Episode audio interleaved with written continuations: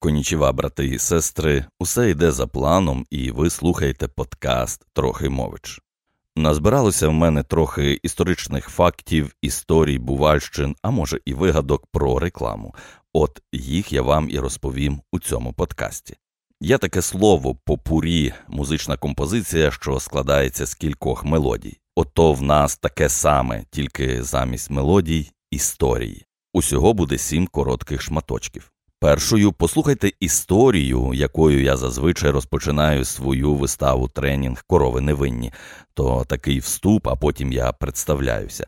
В цій історії згадується якесь місто, і я кожного разу підставляю назву того міста, в якому проводжу виставу тренінг. І в цьому вступі я вже згадував Тернопіль, Івано-Франківськ, Київ, Луцьк, Рівне, Одесу, Кривий Ріг, Харків, Дніпро, Хмельницький, Острог, ну і Львів, звісно. Так що ви можете запросити Сергія Трухімовича у своє місто і в цій історії почути назву свого міста. Історія про незрячого та рекламіста. На одній з площ міста, де ви мешкаєте, на східцях одного з будинків сидів чоловік. Поряд з ним на бруківці лежали старенький припорошений пилом капелюх і шматок картону з написом Я сліпий. Допоможіть мені, будьте ласкаві. Сталося так, що повз нього проходив рекламіст. Він звернув увагу, що у капелюсі чоловіка лежить лише декілька дрібних копійок. Рекламіст кинув у капелюх ще декілька монет, а потім мовчки взяв шматок картону, витягнув ручку і на зворотній його стороні щось написав, поклав картон новим написом догори на місце і пішов по своїх справах.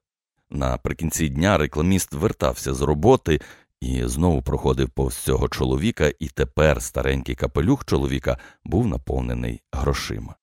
Чоловік впізнав його за звуком кроків і поцікавився. Ви, напевно, та людина, котра зранку зупинялася коло мене. Так, підтвердив рекламіст.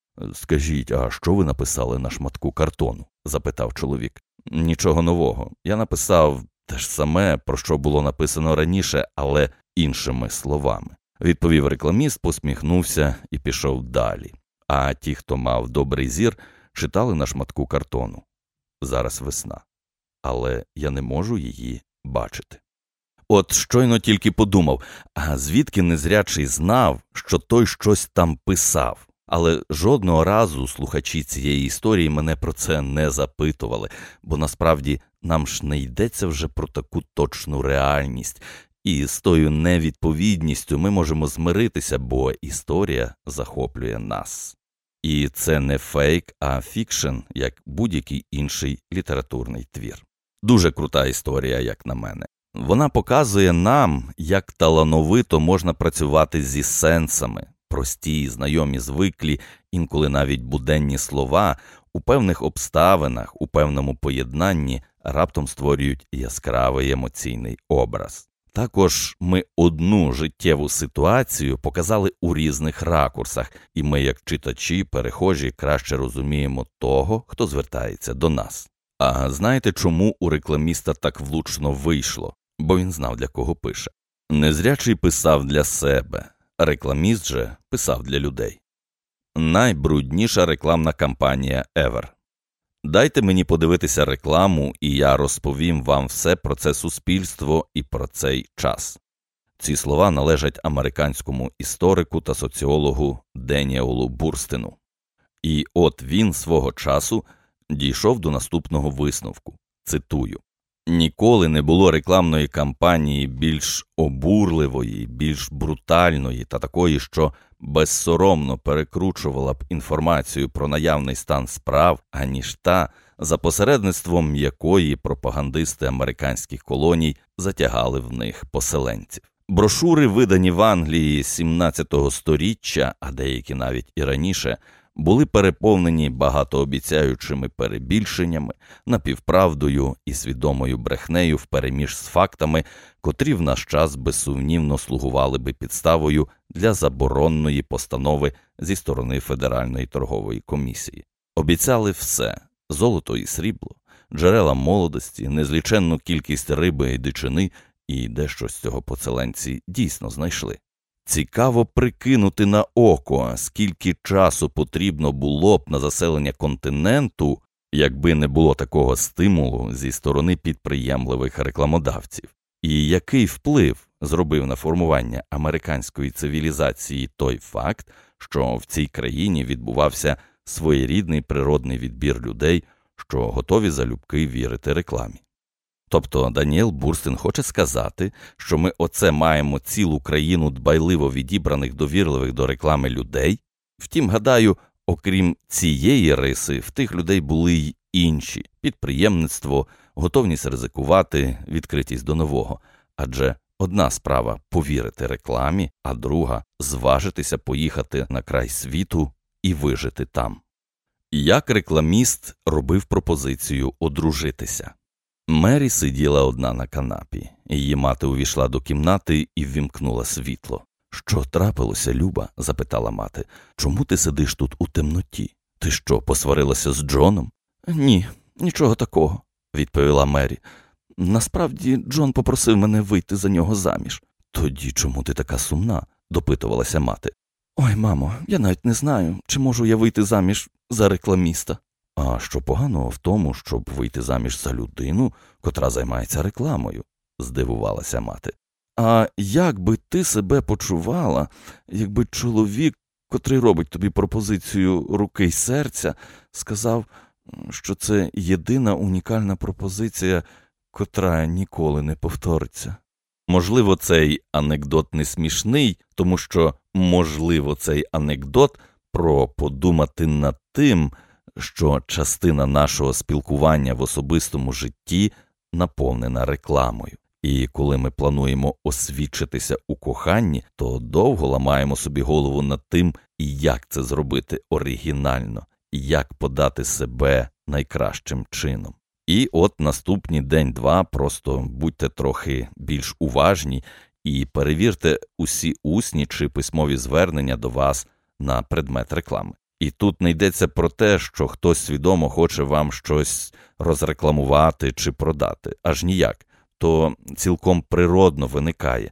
Ми рекламуємо ті чи інші речі своїм друзям, наприклад, поїздку в гори чи відпочинок біля моря, бо маємо свій інтерес, шукаємо компанію або що. Про рекламу в туалетах. Перша реклама у громадському туалеті з'явилася у Нью-Йорку на Мангеттені в 1939 році. У жіночих вбиральнях було розміщено плакати, що рекламували електричні друкарські машинки. Продажі збільшилися на 30%. Не поспішайте кривитися, а пригадайте, коли ви бачили рекламу в туалеті, і що вам було бридко? Знову ж таки, туалет це не тільки кабінки і унітази, це і умивальник та дзеркало, тож там достатньо простору для доречної реклами. Restroom Advertising свого часу входила в десятку вдалих рекламних ходів. Це твердження ґрунтувалося на дослідженнях. Реклама у вбиральні не дратує людей, а її запам'ятовуваність 64%, доволі високий показник. Спочатку у туалетах рекламувалися товари асоціативно близькі до нього, засоби гігієни, дезодоранти, презервативи тощо, а згодом розміщалася навіть реклама автомобілів. Аргументи за чіткий таргетинг. По статі так точно. Взагалі, маючи інформацію про заклад, в якому розміщено туалет, можна цілком точно встановити портрет аудиторії, охоплення і залучення. Людина миє руки і дивиться на ваш постер півтори-дві хвилини, чи сушить руки і дивиться на ваш постер. Ну добре, хай 30 секунд, але порівняно з трьома секундами сітілайта чи білборда, то таки велика різниця. Що тепер з рекламою в туалетах? Складно сказати, припускаю, вона програє смартфоном.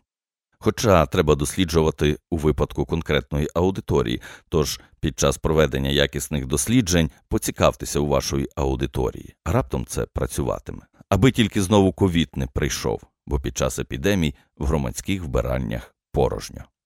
Вплив реклами на систему каналізації. Ну, раз ми вже добралися до туалету, то зануримося у каналізацію. У 70-х роках ХХ століття комунальні служби Америки зіштовхнулися з такою проблемою. у чітко визначений час ввечері у великих містах різко збільшувалося навантаження на каналізацію. Бувало навіть, що труби просто не витримували і розривалися. Згодом виявилося, що все це через телерекламу. Поки йшов серіал, фільм чи якась програма, люди сиділи і, можливо, пішли би до виходку, але терпіли. А щойно по телевізору починалася реклама, усі бігли в туалет, що під час цієї перерви задовольнити всі свої фізіологічні потреби і далі дивитися телевізор. А оскільки реклама транслюється в один і той же час, то в один момент мільйони людей підривалися і неслися в туалет, що, звісно, давало додаткове навантаження на усю каналізаційну систему. Цидулка від Томаса Сміта. Томас Сміт, лондонський рекламіст, в 1885 році написав книгу Успішна реклама та роз'яснення її секретів, і в ній, серед іншого, він висловив свою думку щодо того, як люди реагують на рекламу. Його згадують і в сучасних джерелах, і, в принципі, варто ознайомитися з цим алгоритмом, щоб зрозуміти, що рекламі потрібен час і системний підхід, аби досягнути відчутних результатів. Зачитаю вам етапи реакції переважної більшості потенційних покупців на рекламне повідомлення за версією Томаса Сміта станом на 1885 рік, а ви вже можете порівняти це із сьогоденням.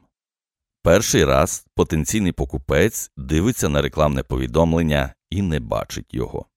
Другий раз він не помічає його. Третій раз він усвідомлює його присутність. Четвертий раз він із труднощами пригадує, що десь це вже бачив. П'ятий раз він читає оголошення. Шостий раз він вихоплює його поглядом серед багатьох інших повідомлень. Сьомий раз він перечитує його і каже: О Господи! Восьмий раз перечитує його і говорить: ось знову цей клятий продукт. Дев'ятий раз він замислюється. Хм, Що ж це за річ? Десятий раз він же думає перепитати сусіда, чи траплялося йому купувати цю річ. Одинадцятий раз він дивується, яким чином ця річ може приносити рекламодавцю прибуток. Дванадцятий раз він приходить до висновку, що, ймовірно, ця річ чогось та й вартує. Тринадцятий раз він вважає, що ця річ, безперечно, може йому знадобитися. Чотирнадцятий раз він пригадує, що все життя мріяв про цю річ. П'ятнадцятий раз він журиться, що не може дозволити собі придбати цю річ. Шістнадцятий раз він каже собі прийде час, і я обов'язково придбаю. Сімнадцятий раз він вносить цю покупку у свої плани, вісімнадцятий раз він кляне свою убогість, дев'ятнадцятий раз він ретельно перераховує свої гроші, двадцятий раз він знову бачить рекламне повідомлення і купує цю річ. Реклама, що не прикрашає життя. У небезпечну подорож запрошують чоловіків. Зарплата невелика, морози люті, довгі місяці у повній темряві, повернення не гарантоване, визнання та повага у випадку успіху. На це оголошення відгукнулося 5 тисяч осіб, дібрали 27 із них науковців, моряків, офіцерів. Таким чином, в 1914 році Ернест Шеклтон збирав команду в трансантарктичну експедицію. Як бачите, реклама не тільки для того, аби прикрашати, вмовляти, чи щось приховувати, чи про щось замовчувати, є різні підходи, і відвертість насправді цінується найбільше. До слова, оголошення пана Шеклтона я недаремно розмістив наприкінці, бо звідси пару кліків до подкасту Антарктичний, в якому Сергій, креативний самурай Трухімович та Маркіян, автор мультимедійник Прохасько, розповідають про Антарктиду і, зокрема, про нашу українську станцію Академік Вернацький. Тож, велкам, мандруйте і дізнавайтеся більше про крижаний континент. Сподіваюся, у ваших головах посвітліло. Ви слухали подкаст Трохимович. У нас було попурі із семи шматочків, фактів, історій, анекдотів про рекламу. Якщо хочете зробити добру справу, підтримайте наш проєкт на сайті crespo.com.ua.